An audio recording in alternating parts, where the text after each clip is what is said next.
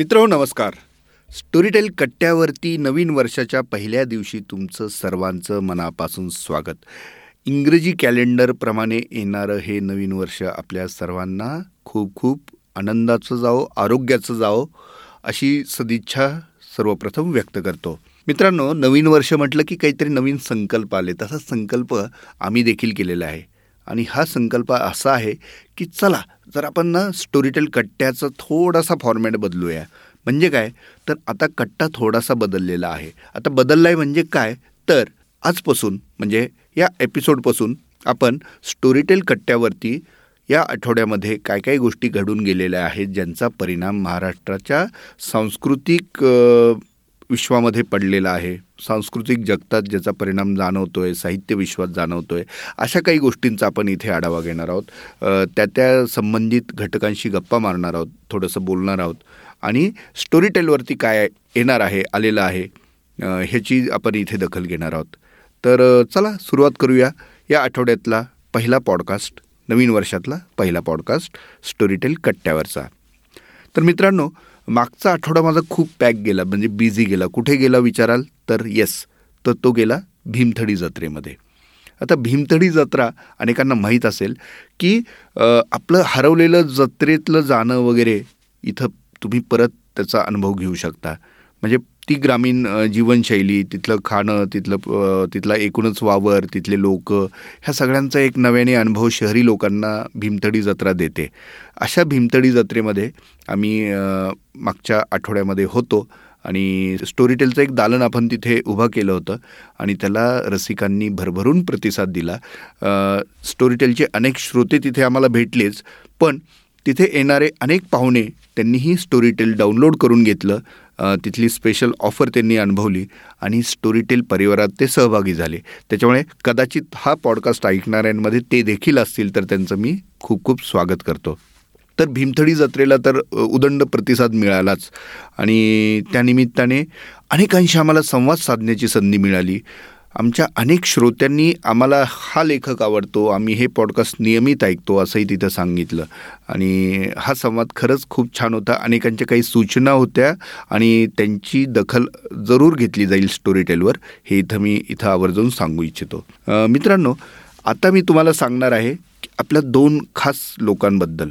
आता हे आपले लोक का म्हणतो आहे तर त्यांचा सन्मान खास झालेला आहे. एक जण आहेत ज्येष्ठ साहित्यिक लक्ष्मीकांत देशमुख. माजी सनदी अधिकारी देखील होते. बडोदा येथे भरलेल्या अखिल भारतीय मराठी साहित्य संमेलनाचे ते अध्यक्ष देखील होते. तर लक्ष्मीकांत देशमुख आणि दुसरी व्यक्ती आहे प्रणव सखदेव. प्रणव सखदेव म्हणजे स्टोरी टेल ओरिजिनल औदुंबर याचे लेखक. तर ह्या दोघांविषयी काय खास आहे ते मी आता तुम्हाला सांगणार आहे. तर लक्ष्मीकांत देशमुख यांची मराठी भाषा सल्लागार समितीचे अध्यक्ष म्हणून निवड झालेली आहे. राज्य सरकारचा म्हणजे महाराष्ट्र सरकारचा भाषा मंत्रालय जे आहे मराठी भाषा विभागाच्या वतीने ही समिती पुनर्गठित झाली आणि त्याची धुरा आता लक्ष्मीकांत देशमुख यांच्यावरती आलेली आहे. त्यांची अध्यक्ष म्हणून निवड झालेली. लक्ष्मीकांत देशमुख यांचा स्टोरी टेलशीही खूप जवळचा संबंध असा आहे. त्यांचा पाणी पाणी हा संग्रह स्टोरी टेलवरती अत्यंत लोकप्रिय आहे.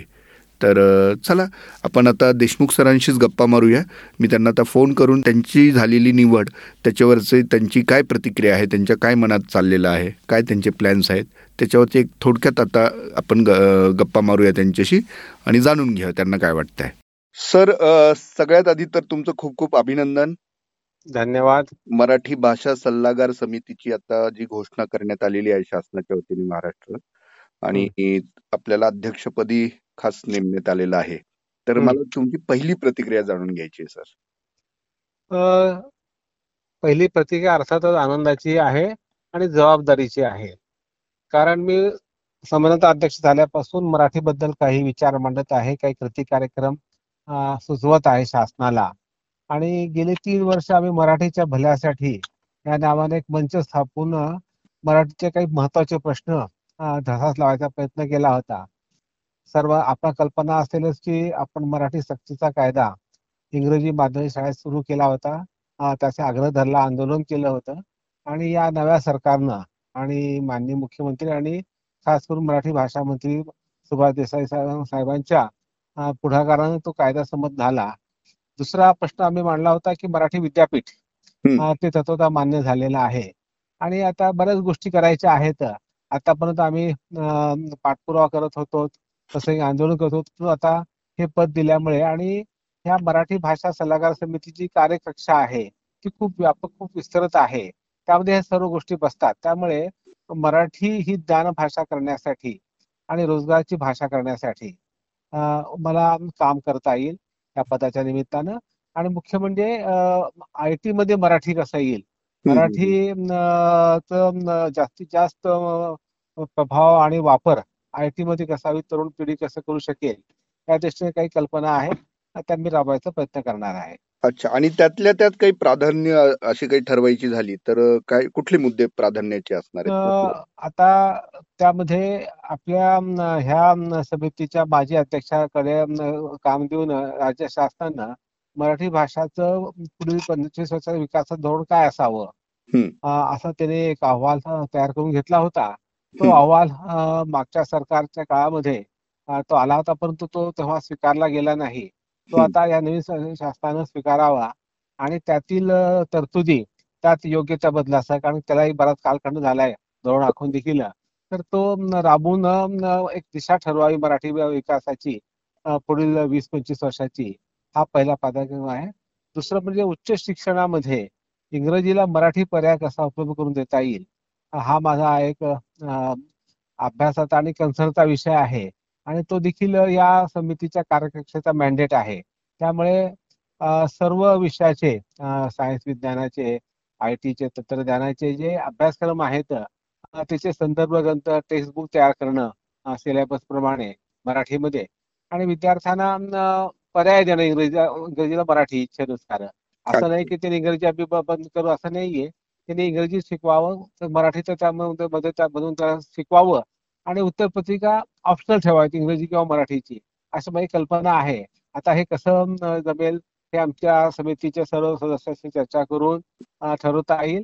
आणि मग शासनाशी संवाद करून शासकीय पातळीवर ह्याला कसं एक धोरण रूप देता येईल हे आम्हाला पाहायचं आहे. आणि आम्हाला वाटतं की आम्ही तर व्यवस्थितपणे मांडणी केली आणि शासनापुढे योग्य तो पर्याय दिला. तर तो शासन स्वीकारू शकेल. आणि सर तुम्ही सनदी अधिकारी राहिलेले आहात. साहित्यिक तर आहातच तुम्ही. संमेलनाचं अध्यक्षपदही तुम्ही भूषवलेलं आहे. म्हणजे ही दुहेरी भूमिकेतून तुम्ही किंवा दुहेरी जबाबदाऱ्या तुम्ही पेललेल्या आहेत. तर. त्याचा कुठंतरी तुम्हाला हे संधी ह्या संधीचं एक सोनं करून घेण्यात नक्कीच फायदा होईल असं मला वाटतं नाही का? हो बरोबर आहे. तर माझ्यामध्ये जसा एक प्रशासक आहे तसा एक लेखक देखील आहे. लेखक कालही होता आज आहे उद्या राहणार आहे. प्रशासक म्हणजे कार- कार्यकक्षा संपली रिटायरमेंट नंतर. परंतु त्या काळात मी जे प्रशासकीय कौशल्य मला प्राप्त झालेलं आहे आणि जो मंत्रालयाच्या सर्व अधिकाऱ्यांशी कर्मचाऱ्यांशी संपर्क आहे आणि शासनामध्ये धोरण कशी आखली जातात पॉलिसी फॉर्म्युल कसं होतं ह्याचं मला पुढे ज्ञान आहे त्याचं मी प्रशिक्षण घेतलंय. मी आय एम बेंगलोरमध्ये जो कोर्स केला त्यामध्ये एक मला विशेष अभ्यासक्रम होता की how to forward the policy आणि how to persuade the government to accept that policy formulation. त्यामध्ये त्याला दोन तीन पर्याय देऊन योग्य तो पर्याय कुठला आहे आणि त्यांचं हित कसं होणार आहे फायदा कसा होणार आहे किंवा तोटा कमीत कमी कसा होणार आहे. असं तो एक पॉलिसी फॉर्म्युलेशन एक भाग असतो.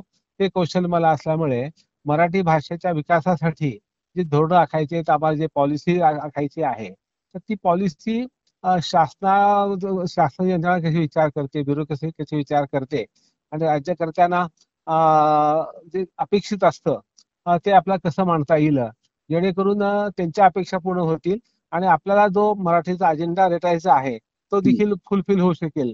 अशा दुहेरी पद्धतीनं ते काम करण्याचा जे कौशल्य त्याला आम्ही ट्रेड ऑफ पॉलिसी म्हणतो की काय घ्यायचं काय नाकारायचं. तर ते मला बऱ्यापैकी अवगत आहे असं मला स्वतःला वाटतं. तर त्याचा त्या ज्ञानाचा उपयोग करून काही चांगले धोरण आखता येतील आणि शासनाशी शासनाला सबमिट करून आता अध्यक्ष असल्यामुळे ते माझं म्हणणं अधिक सिरियसली घेतील. माझ्यासोबत माझे तीस पस्तीस मेंबरचे सर्व मान्यवर आहेत आणि सर्वांनी एखादी गोष्ट सांगितली तर राज्य शासन हे निश्चित विचार करेल आणि ते धोरण स्वीकारल्यानंतर ते इम्प्लिमेंट करण्यासाठी मी शासनाचा पाठपुरावा करू शकतो. Part of I am as a past bureaucrat म्हणून हा. एक थोडासा अडिशनल फायदा आहे एवढं म्हणता येईल अगदी अगदी आणि म्हणजे थोडक्यात आपण लाल फितीच्या कारभारातून मराठीला बाहेर काढण्यासाठी एक प्रकारे तुम्हाला म्हणजे ज्याला ते लाल फितीचा कारभारच अवगत आहे किंवा. त्याच्यातले काय त्याच्यातल्या सगळ्या गोष्टी माहिती आहेत हो. त्या त्याचा फायदाच होईल मराठीला ह्या लाल फितीतून बाहेर काढून एक असं मी असं म्हणेन की लाल फीत अ, ब- ब- बंद होईल आणि मराठीच्या विकासासाठी रेड कार्पेट घातली जाईल वा वा वा. रेड रिबिन मधून मुक्तता आणि रेड कार्पेटकडे आता मराठीची वाटचाल. सुरू होईल. हा असं असा माझा प्रयत्न नक्कीच राहील. वा वा. सर थँक्यू व्हेरी मच आणि लवकरात लवकर तुमचं आता हे कार्य सुरू हो आणि तुम्हाला आणि तुमच्या सर्व टीमला नवीन आमच्या स्टोरी टेल कट्ट्याच्या माध्यमातून शुभेच्छा मी देतो. आणि माझ्यातर्फे स्टोरी डेटच्या सर्व श्रोत्यांना नव्या वर्षाच्या हार्दिक शुभेच्छा. आणि आपणही जर काही आपल्या काही चांगल्या सूचना असतील मराठीच्या विकासाच्या त्या तुम्ही जर माझ्यापर्यंत पोचत्या केल्या तर त्याचा निश्चित दखल घेऊन विचार केला जाईल. आणि त्यातल्या एक सूचना आम्ही राबवायचा प्रयत्न करू असं मी आश्वासन देऊ इच्छितो. धन्यवाद सर. धन्यवाद. धन्यवाद. आता मगाशी मी जसा उल्लेख केला तसा प्रणव सखदेव हा तरुण लेखक ज्याची कादंबरी काळे करडे स्ट्रोक्स हिला साहित्य अकादमीने गौरवलेलं आहे. आता प्रणव आपला औदुंबर ही जी कादंबरी आहे त्याचंच हे मुद्रित स्वरूपात आलेलं आहे ही कादंबरी आहे. आणि औदुंबरचा लेखक म्हणून प्रणव आम्हाला ऑलरेडी माहिती आहे. प्रणव आपल्या कट्ट्यावरही पूर्वी आलेला आहे. त्याच्यामुळे प्रणवला हा मिळालेला पुरस्कार त्याचा झालेला गौरव हा एक प्रकारे आम्हा सर्वांना प्रचंड आनंद देऊन जातो. म्हणून आता प्रणवशी देखील आपण थोड्याशा गप्पा मारूया. त्याच्या मनात काय चाललेलं आहे? एक तरुण लेखक आहेत. जेव्हा ही बातमी समजली एवढ्या मोठ्या गौरवाची बातमी समजली तेव्हा त्याच्या मनात काय आलं? तेही आपण ऐकूया. आणि आता त्याच्या मनात काय चाललेलं आहे? तो काय करू इच्छितो? हे पण आपण ऐकूया. तर चला आता मी प्रणवला फोनवरून जोडून घेतो. नमस्कार. मी साहित्य अकादमीचा पुरस्कार नुकताच जाहीर झालेल्या प्रणव हो. सखदेवांशीच बोलतो आहे. का अ, लेखक प्रणव सखदेव नाही तुम्ही दोघांशीही बोलताय. कारण साहित्य अकादमी लेखकाला मिळालेला आहे एकतर. आणि लेखक असल्यामुळे साहित्य अकादमी मिळालेलं आहे. त्यामुळे दोघांशी तुम्ही बोलताय. क्या बात. आणि सगळ्यात आधी तर अभिनंदन. आमच्या सर्व श्रोत्यांच्या वतीने सगळ्यात आधी अभिनंदन. नवीन वर्षाच्या शुभेच्छा. ही जेव्हा बातमी मला समजली तेव्हा माझ्या मनात पहिली प्रतिक्रिया आली होती की प्रणवच्या मनात काय आलेलं आहे? त्याच्यामुळे आता प्रणव अ, तूच सांगशील काय काय आलं ही बातमी हो. कळल्या हो हो. प्रथम तर म्हणजे खूपच आनंद झाला. कारण राष्ट्रीय पातळीवरचा हा जो पुरस्कार आहे हा पुरस्कार मला मिळाला. आणि तो दुसरा आनंद होण्याचं कारण असं की तो ज्या कादंबरीला मिळाला काळे करडे स्ट्रोक्स या ती कादंबरी जी आहे ती दोन हजार सालानंतर आपलं जे सगळं जगणं बदललं म्हणजे उदारीकरण आर्थिकीकरणाचे फायदे जसजसे आपल्याला फायदे किंवा तोटे सुद्धा आपण म्हणूया. आपल्या समाजात झिरपायला लागले. त्यामुळे सगळं एक तरुण पिढीच्या जडणघडणीमध्ये दोन हजार सालानंतरच्या एक वेगळंच वेगळ्या काही काही गोष्टी गोष्टी यायला लागल्या. खूप बदल झाले. त्यांचे मानसिक आंदोलन जी आहेत ती सगळी या टिपण्याचा प्रयत्न या कादंबरीमध्ये मी केलाय. त्यांचं जे विश्व आहे त्यांची जी पोकळी आहे मानसिक पोकळी आहे किंवा नातेसंबंधांमध्ये जे मोठ्या प्रमाणावर बदल झाले ते या सगळ्यात आहेत. तसं म्हणायला गेलं तर ही एक लव्ह स्टोरी आहे प्रेमकथा आहे. पण या इतर गोष्टी सुद्धा त्यातून येतात. तर मला असं वाटतं की हे जे नवं जगणं आहे या नव्या जगण्याच्या बद्दल जे बोल जे साहित्य बोलतंय त्या साहित्याकडे या पुरस्कारामुळे मला असं वाटतं फोकस लोकांचा आणखीन वाढेल जो थोडासा कमी असतो. आणि त्यामुळे मला असं वाटतं की तो म्हणजे तो एक खूप आनंदाची गोष्ट होती माझ्यासाठी की त्यामुळे मला खूप छान वाटलं. अगदी अगदी. आणि माझ्यासारख्या हा माझ्यासारख्या लेखकांना जे आजच्या काळाबद्दल बोलतायत लिहितायत त्यांना यामुळे मला असं वाटतं प्रोत्साहनही मिळेल आणि हुरूप सुद्धा त्यांना मिळेल. नाही निश्चितच. आणि आम्हाला आणखी एका गोष्टीचा विशेष आनंद आहे विशेष कौतुक आहे ते म्हणजे हो. ही जी कादंबरी आहे ह्याचं मूळ जे आहे हे पहिल्यांदा ऑडिओ स्वरूपात आपल्याकडे. ऑडिओ स्वरूपात आलं होतं. म्हणजे ही एक मला खूप छान अशी घटना वाटते. की एक एक कादंबरी जी पहिले ऑडिओ रूप ऑडिओ स्वरूपात स्टोरी टेलवर आली औदुंबर या नावानं. आणि मग त्यानंतर ती प्रिंट स्वरूपात सुद्धा आली काळे स्ट्रोक काळे करडे स्ट्रोक्स या नावानं. आणि त्याला पुरस्कार साहित्य अकादमीचा मिळतो. म्हणजे तो जो कंटेंट आहे त्याच्याशी मला असं वाटतं की हे थोडं पॅरल जाणार आहे की जे सगळे बदल झाले. दोन हजार सालानंतर आणि दोन हजार दहा सालानंतर अ, त्याचंच कुठेतरी हे प्रतिबिंब आहे असं मला वाटतं. अगदीच की अगदी हे माध्यमांतर देखील आहे नाही का हा ते हो हो. ही सगळी नवीन माध्यम आहे. ऑडिओ बुक आता येतंय आणि ते खूप चांगल्या प्रकारे ऐकलं जातंय. खूप चांगला रिस्पॉन्स मिळतोय. तर मला असं वाटतं की ही एक खूप छान घटना आहे की सगळी माध्यमं हातात हात घालून कुठेतरी काम करतात. म्हणजे प्रिंटमध्ये येणं किंवा ऑडिओ रूपात येणं हे काही त्याच्यामुळे एकमेकांवर एकमेकांना एकमेकांचा फायदाच होतो बरेचदा.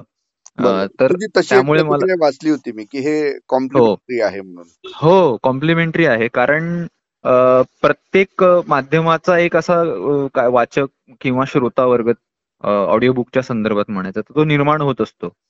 आणि शक्यतोवर तो इकडून तिकडे हलत नाही. आणि काही जण असतात ते दोन्हीकडे असतात. काही वाचक किंवा काही श्रोते.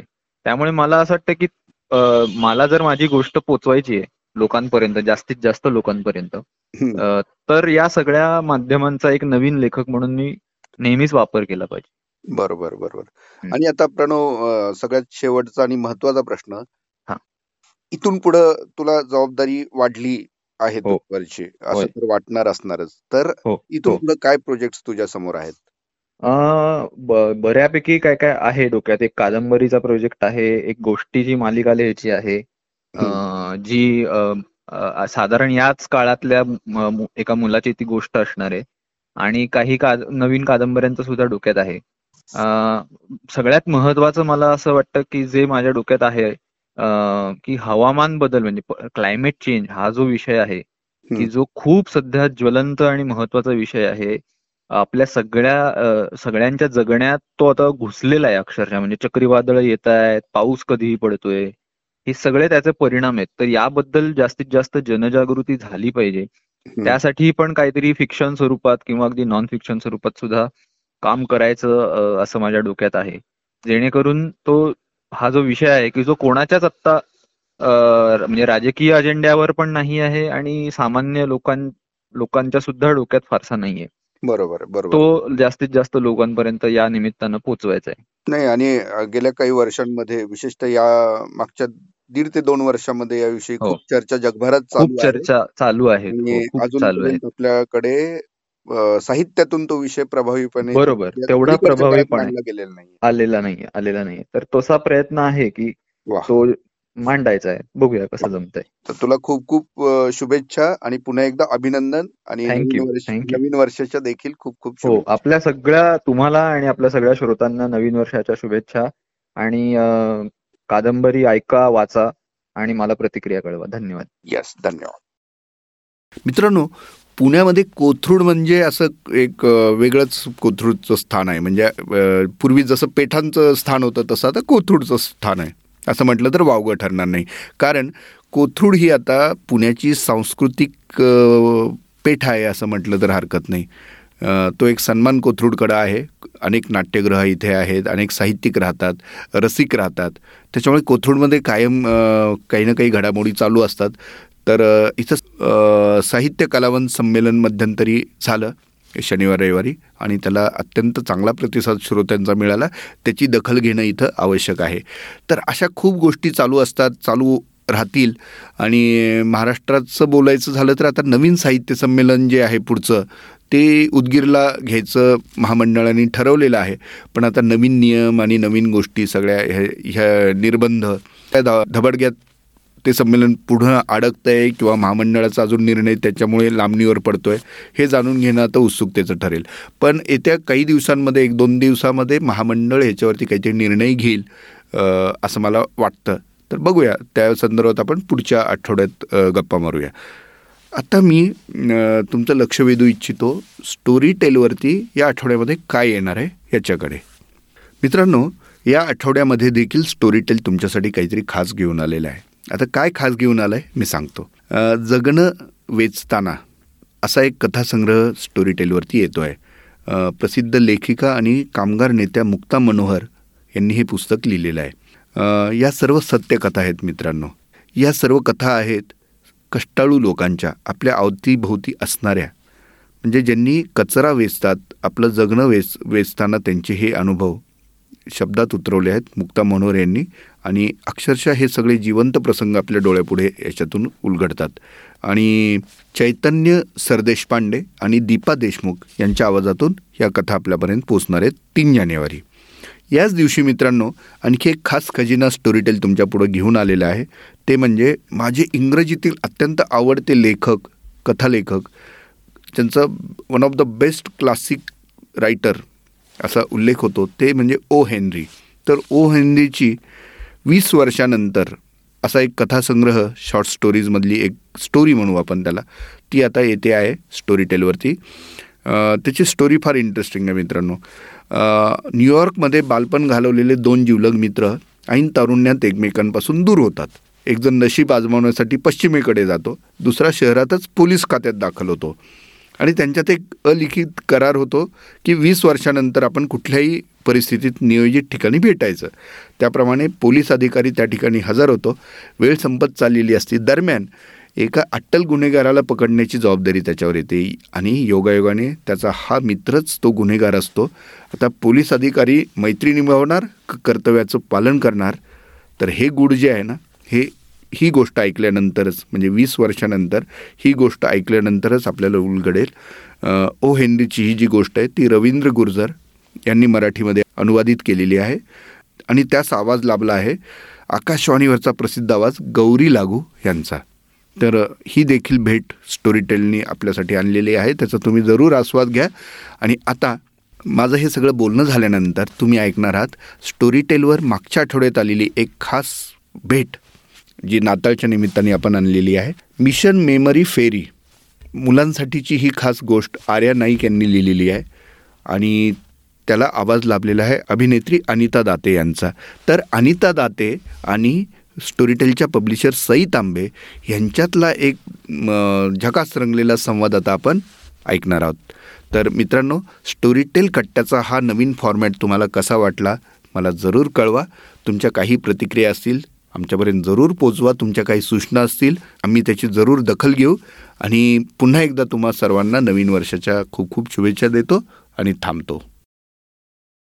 हाय मी सई तांबे सर्व मुलांसाठी स्टोरीटेलतर्फे आम्ही एक क्रिसमस गिफ्ट घेऊन आलो आणि ते म्हणजे सारा मॅडीची नवीन गोष्ट. ती आहे मिशन मेमरी फेरी. आणि ती रेकॉर्ड केली आहे अनिता दातेने. अनिताने अमेझिंग आवाज दिलेत प्रत्येक कॅरेक्टरला आणि आज अनितासोबत मी खूप वेगवेगळ्या गप्पा मारणार आहे. अनिता तू तुझ्या सिरियलमुळे माझ्या नवऱ्याची बायकोमुळे घराघरात पोचलीस किंवा तुंबाडाही खूप बघितला गेला.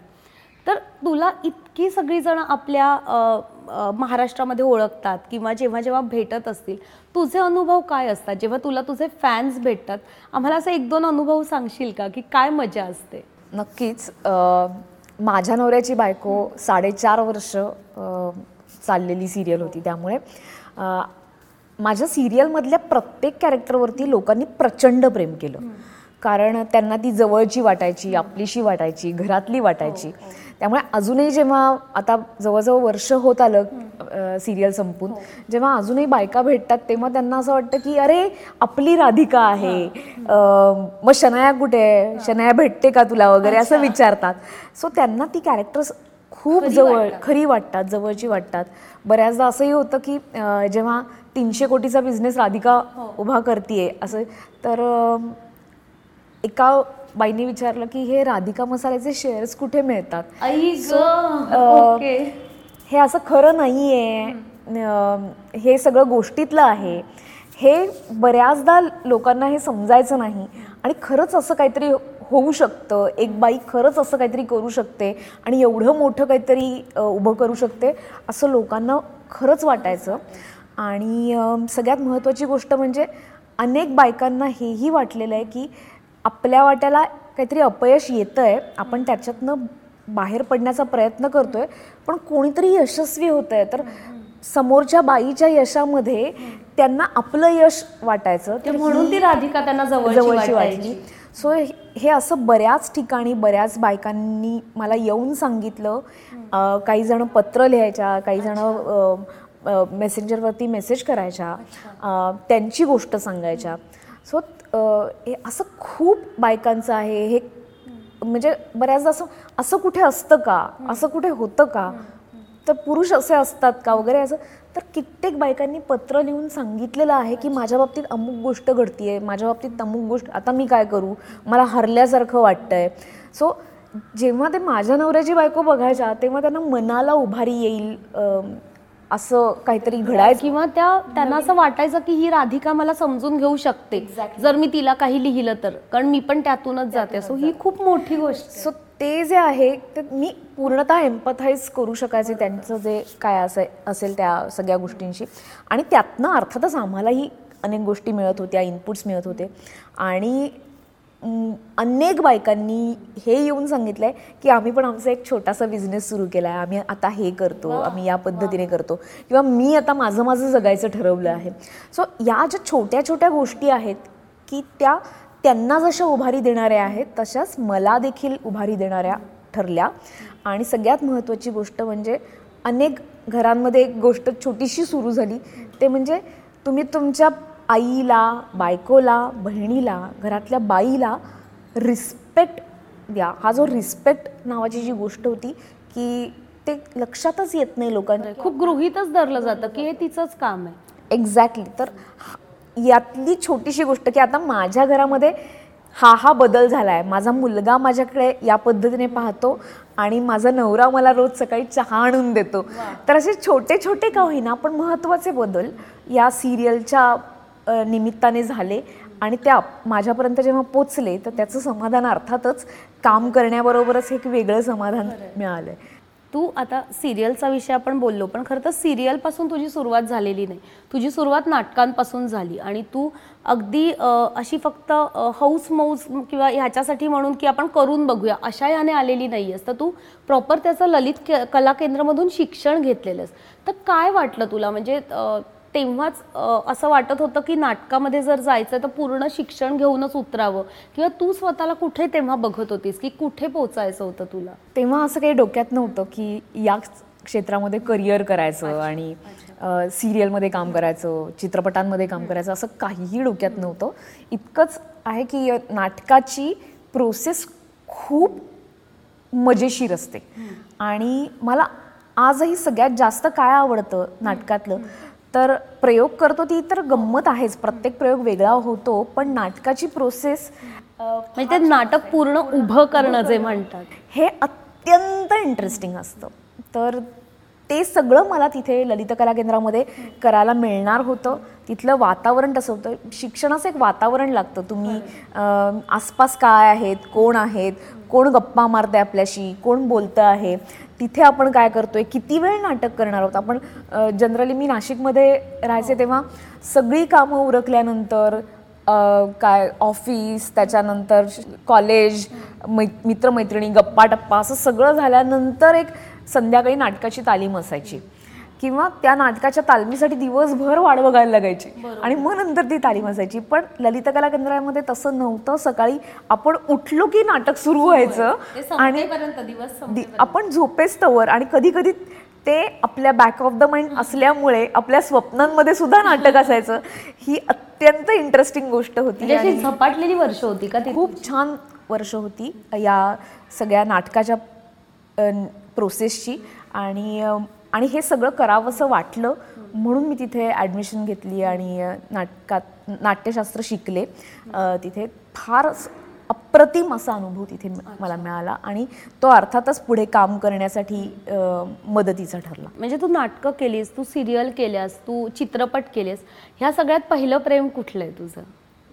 नाही मला प्रत्येक माध्यम हे ताकदीचं वाटतं आणि त्या प्रत्येक माध्यमात काम करावं असं वाटतं. आता मी गेले काही वर्षांपासून सिरियल करते तर ते कसं इंटरेस्टिंग आहे? कॅमेरा कितपत इंटरेस्टिंग आहे? तो आपल्याकडनं काय करून घेतो? हे पण आवडायला लागलं आहे. मला फिल्मची प्रोसेससुद्धा आवडते.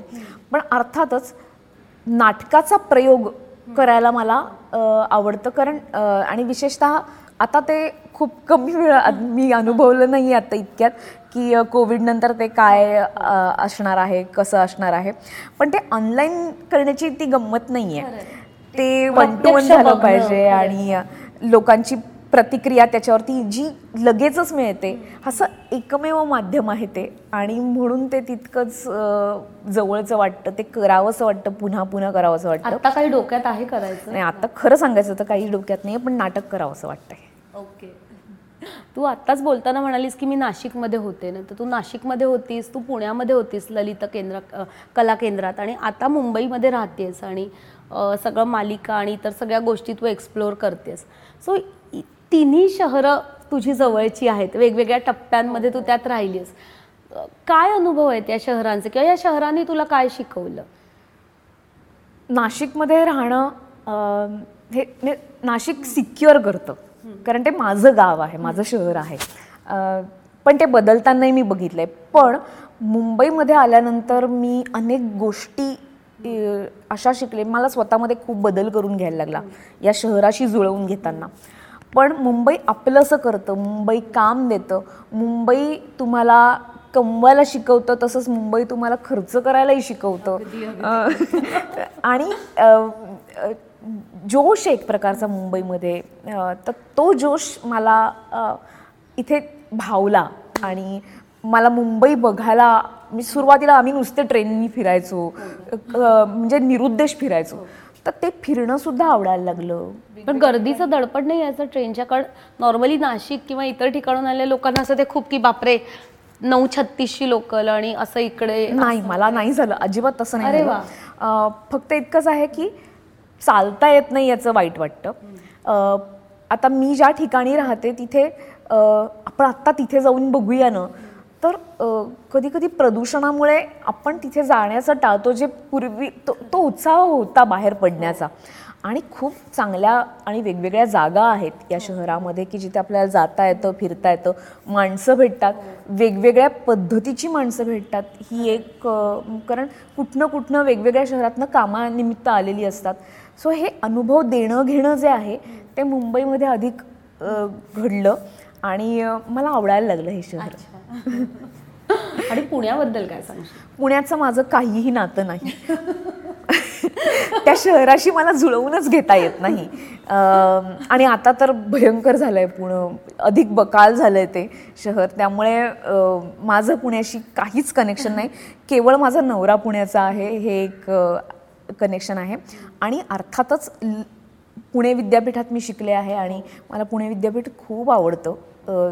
तर जेव्हा मी तिथनं बाहेर पडले तेव्हा जेव्हा मुंबईत आले आणि मुंबईशी नातं तयार झालेलं नव्हतं तेव्हा मला सातत्याने असं रडू यायचं की यार आपण युनिव्हर्सिटी सोडून आलं. तर युनिव्हर्सिटीने असं एक पॅम्पर केलेलं होतं.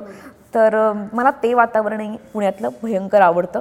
आणि अनेक जॉईंट्स आहेत की जिथे लोक जातात येतात भेटतात. ते- आहे आणि पुण्यात नाटक होतं जे आता फार कुठे होत नाही. त्यामुळे पुणं हे चांगलं सेंटर आहे आणि तिथे त्यासाठी जावं असं वाटतं. तू इतक्या वेगवेगळ्या प्रायोगिक नाटकांमधून काम केलंयस किंवा पिक्चरमधून काम केलंयस मालिकांमधून काम केलंयस तर तुला काय वाटतं की आत्ता मराठीमध्ये अजून कुठल्या प्रकारची नाटकं मालिका किंवा चित्रपट येण्याची गरज आहे? किंवा काय मिस होत आहे आपल्याकडून? अरे बापरे मी या प्रश्नाचं उत्तर माझ्यासाठी अवघड आहे. कारण खूप गोष्टी येत आहेत आणि खूप गोष्टींवरती काम होत आहे की आता वेब सिरीज पण मराठीत यायला लागल्यात हो हो. पण इतकंच आहे की अर्थात लहान मुलांसाठी म्हटलं तर खूप कमी काम होत आहे जवळजवळ नाहीच. आपल्याकडे पूर्वी बालनाट्य तरी व्हायची हो, चांगली हो. तर आता तसं काही घडत नाही. त्यामुळे मला असं वाटतं की मोठ्यांसाठी वेगवेगळे विषय हाताळले जातात. पण तेवढेच लहानांसाठी जितके परदेशामध्ये हाताळले जातात. तेवढं आपल्याकडे होत नाही. आणि जुन्याच गोष्टी आहेत आपल्याकडे. जुन्याच गोष्टी पुन्हा पुन्हा लोक परदेशामध्ये बाल साहित्याकडे पण खूप सिरियसली बघितलं जातं किंवा त्याला. तितकंच महत्त्व दिलं जातं. तसं आपल्याकडे नाही आहे आणि मला माहीत नाही म्हणजे लेखकांना किंवा करण्या सादरकर्त्यांना ते कमीपणाचं वाटतं की काय कोणास ठाऊ पण तो कमीपणा नसला पाहिजे आणि ते अत्यंत महत्त्वाचं काम आहे. र- त्याच्यामुळे कदाचित मुलांची अभिरुची बरी असेल तर पुढे काहीतरी बरा कंटेंट येऊ शकेल असं मला वाटतं. तर त्यामुळे त्या बाबतीत निश्चित काम झालं पाहिजे. अच्छा. मला वाटतं ह्या सगळा विचार तुझ्या मागे असल्यामुळे जेव्हा मी तुला विचारलं की तू स्टोरी टेलसाठी सारा मॅडीची नवीन गोष्ट करशील का? सो तू अजिबात म्हणजे हो नाही असा विचार न करता हो म्हणून टाकलं हो. सो ते मला खूप छान वाटलं की एखादी अशी मोठी वेल नोन ॲक्टर आपल्यासाठी काम करायला लगेच तयार होते. आणि तू पूर्णपणे ती गोष्ट वाचून आली होतीस. तू तुझ्या पद्धतीने त्याच्यात बदल केलेस. जिथे जिथे अजून बोलीभाषेत ते करता येईल तिथे तू ते केलंस. तर हे सगळं रेकॉर्ड करण्याची प्रोसेस कशी होती? किंवा तुझ्या गोष्ट वाचलीस तर तुला काय जाणवलं? तुझ्या काही अशा खास जागा तुला सापडल्या का त्या गोष्टीतून? सगळ्यात पहिली गोष्ट म्हणजे दहा एपिसोडची ही. गोष्ट आहे. मोठी आहे. पण सारा आणि मॅडी या दोन लोकांचं विश्व इतकं इंटरेस्टिंग आहे.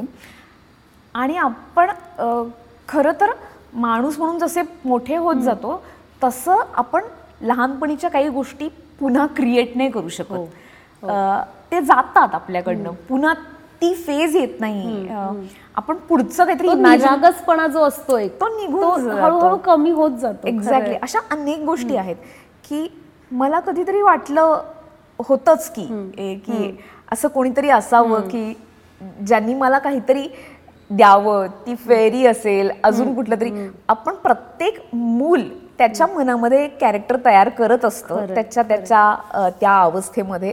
मग तुम्हाला मित्र असो मैत्रिणी असो तुम्हाला भावंड असो तरी आपलं काहीतरी असतं आणि ते सिक्रेट असतं ते कोणावर तरी शेअर करावं असं वाटतं. असं असं एक कॅरेक्टर प्रत्येकाने इमॅजिनरी तयार केलेलं असणारच असतंच. तसं ते माझंही होतं. सो सारा मॅडीला फेरीजबद्दल काय वाटतं? त्यांचं काय विश्व आहे? त्यांच्यापर्यंत पोहोचण्यासाठीची काय धडपड आहे? त्यांना त्यांच्या आईबाबांबद्दल काय वाटतं? त्या छोट्या मनामध्ये काय काय आहे? ते सगळं वाचताना ते मला मा- माझे लहानपणीचे दिवस आठवत होते. ह्याचं खरं तर क्रेडिट लेखिकेला दिलं पाहिजे आर्या नाईकला. कारण तिने जे काही जग उभं केलंय ते म्हणजे ती आपल्याला अशी हात धरून त्याच्यात घेऊनच जाते. आणि आर्या नाईकचं हे खरी तर इंग्रजी गोष्ट आहे ही द क्वेस्ट फॉर मॅजिक जी आपल्या स्टोरीटेलवर उपलब्ध आहे आणि तिला खूप छान रिस्पॉन्स मिळाला. तेव्हा आम्हाला असं वाटलं की आपण हे मराठीमध्ये पण आणूया कारण मराठी मुलांनाही खूप आवडेल. आणि मग आम्ही त्याचा म्हणजे योगेश शेजवलकरने मग त्याचा अनुवाद केला आणि त्याच्यावर आम्ही काम केलं. आणि आर्या नाईकची एक वेगळी ओळख सांगायची म्हणजे ती व्यंकटेश माडगुळकरांची नात आहे. हो ते ऐकून मला फारच छान वाटलं होतं आणि ही गोष्ट कशी असेल याच्याबद्दल उत्सुकता सुद्धा निर्माण झाली होती. आणि मला अजून एक वाटलं जेव्हा आपण ही गोष्ट वाचतो आणि पुढे पुढे जातो तर तिने एक वातावरण तयार केलेलं आहे.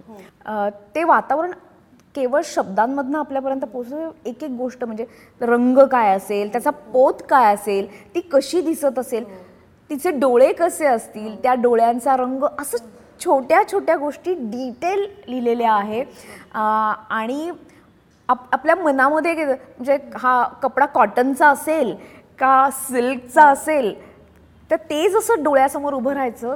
तसंच अगदी त्या सगळ्या फेरीज कशा असतील ती- त्यांची ती छोटी घरं कशी असतील किंवा ती झाडातली घरं आणि ते खूपच छान आणि ते. वाचताना जसं माझ्या मनात एक छोटं घर तयार होत होत होतं ती झाडं तयार होत होती किंवा तिथे येणारे आवाज छोटे छोटे ते सगळं ते लिखाणातनं आलेलं आहे आणि तिने सगळं डिटेल आपल्यासमोर मांडलेलं आहे. सारा मॅडी कसे असतील? मॅडी कसा असेल?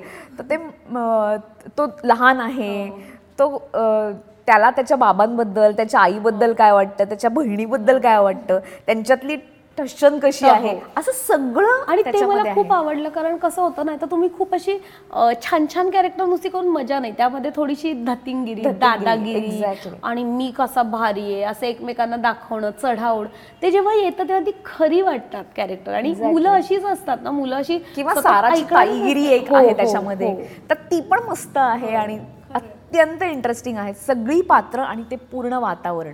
त्यामुळे अं, अर्थातच याचं अख्खं क्रेडिट हे लेखिकेलाच आहे. नाही आणि तुलाही आहे त्याचं अर्ध कारण तू ते सगळं आवाजातून जिवंत केलंस. म्हणजे गोष्ट कुठलीही आपल्या पुढे जेव्हा येते आपण वाचतो तेव्हा ती सगळी कॅरेक्टर दिसतात ते जग दिसतं. पण ते तुम्हाला ॲक्च्युली जगात घेऊन जाण्याचं काम हे व्ह्यू आर्टिस्ट आहे. किंवा तुम्हाला गोष्टी दिसतात. म्हणजे त्या फेरी गॉड मदरचा जो आवाज तू केलायस किंवा ड्रॅगोचा जो आवाज आहे सो तो तुम्हाला दिसायलाच लागतो की तो कसा असेल आणि तुम्ही अजून जास्त त्यांच्यापर्यंत पोहोचता माझ्या मते. तू खरं म्हणालीस मुलांसाठी खूप कमी गोष्टी आहेत किंवा काम अजून करण्याची गरज आहे किंवा आत्ता स्टोरी टेलमध्ये पण आम्ही वेगवेगळ्या लेखकांसोबत काम करतो आणि आम्हाला जाणवतं की अजून खूप करण्यासारखं आहे. म्हणजे परदेशांमध्ये ज्या पद्धतीच्या गोष्टी होतात किंवा जे वेगवेगळे क्रिएटिव्ह थॉट्स आणले जातात गोष्टीतून त्याच्यात अजून आपण थोडे कमी पडतो असं मलाही वाटतं पब्लिशर म्हणून.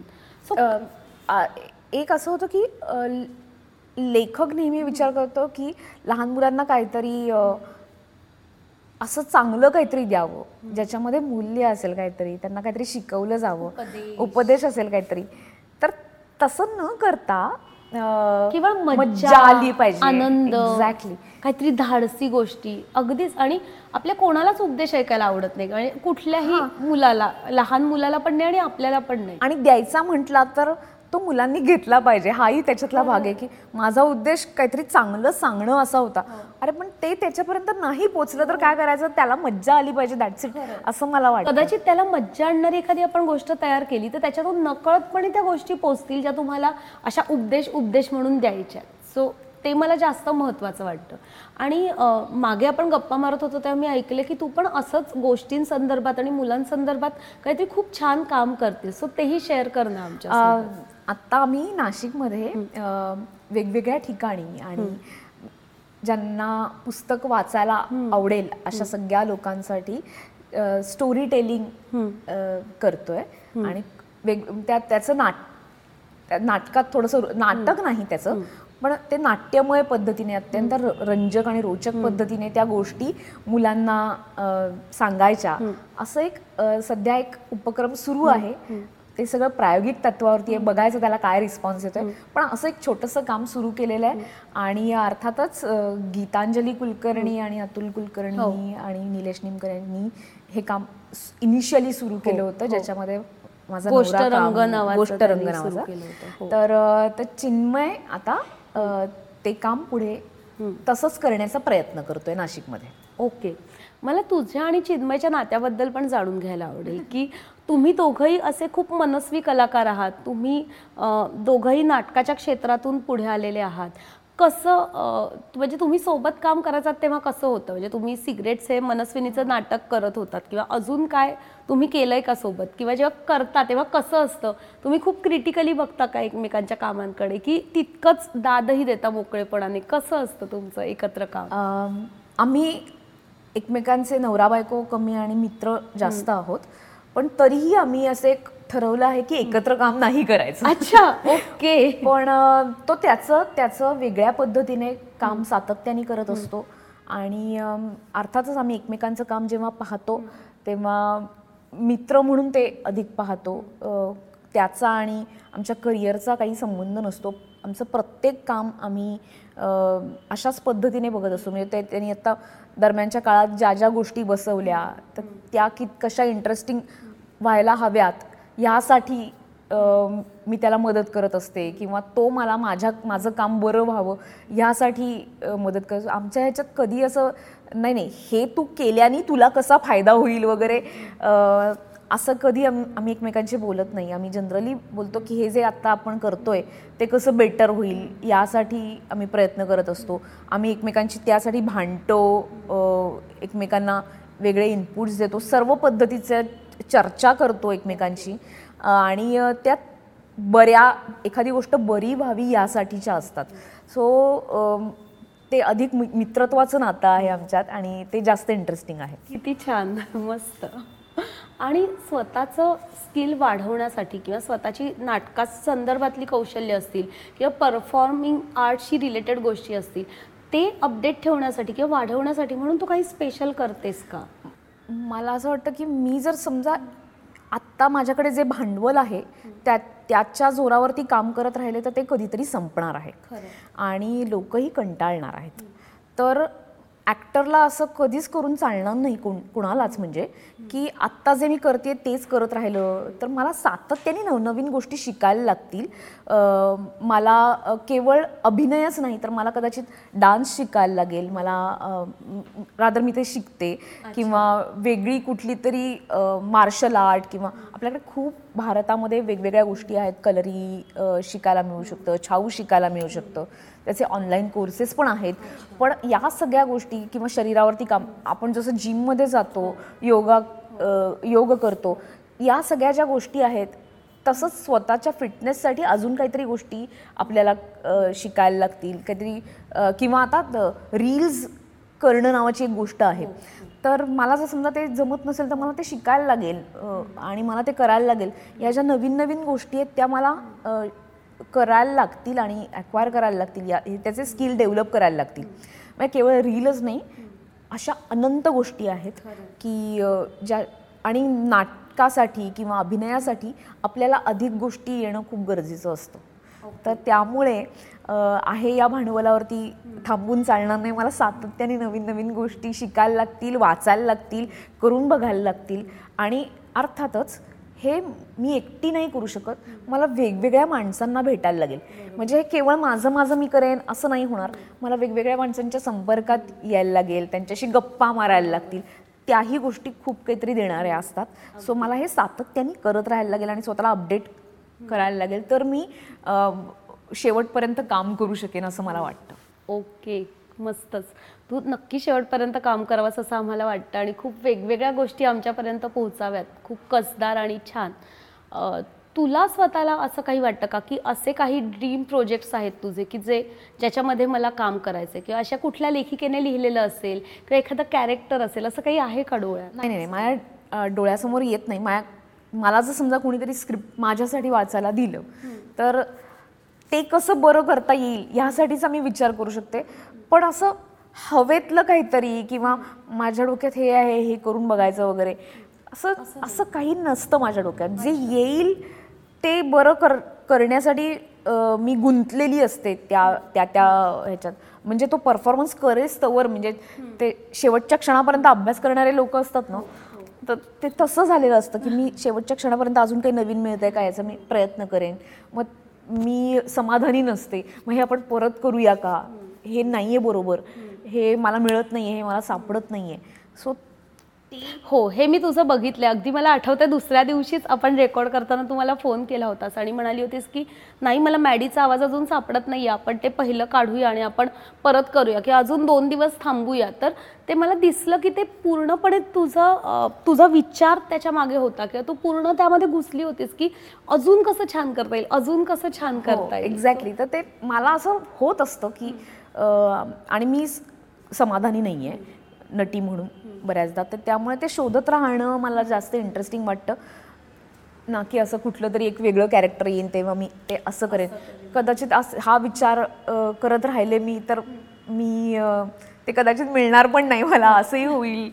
तर जेव्हा असं काहीतरी येईल जसं की मला मी मध्यंतरी एक नाटक केलं होतं जस्ट हलकं फुलकं नावाचं.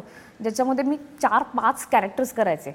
तर किंवा अय्यासारखी भूमिका जे ज्याच्यामध्ये मी मी नाही आहे म्हणजे अनिता म्हणून मी प्रेझेंट होत नाही. मी काहीतरी वेगळंच काहीतरी करते. असं मला कधी कोणी विचारेल असं मनात सुद्धा आलेलं नव्हतं. आणि असा हा हा मॅडनेस आपल्याकडनं होईल की नाही? कारण मी पर्सनॅलिटी माझी खूप वेगळी आहे आणि ते कॅरेक्टर खूप वेगळं आहे. तर हे जेव्हा आपल्या आसपास येतं तेव्हा ते कसं क्रॅक करायचं? तर ते त्याच्यामागे मी लागलेली असते बऱ्याचदा. सो ते इंटरेस्टिंग आहे मला. पण जेव्हा असं एखादं कॅरेक्टर तू करतेस तेव्हा म्हणजे जे पूर्ण तुझ्या कम्फर्ट झोनच्या पेक्षा वेगळं आहे किंवा तुझी तुझी पर्सनॅलिटी पूर्ण वेगळी आणि ते वेगळे.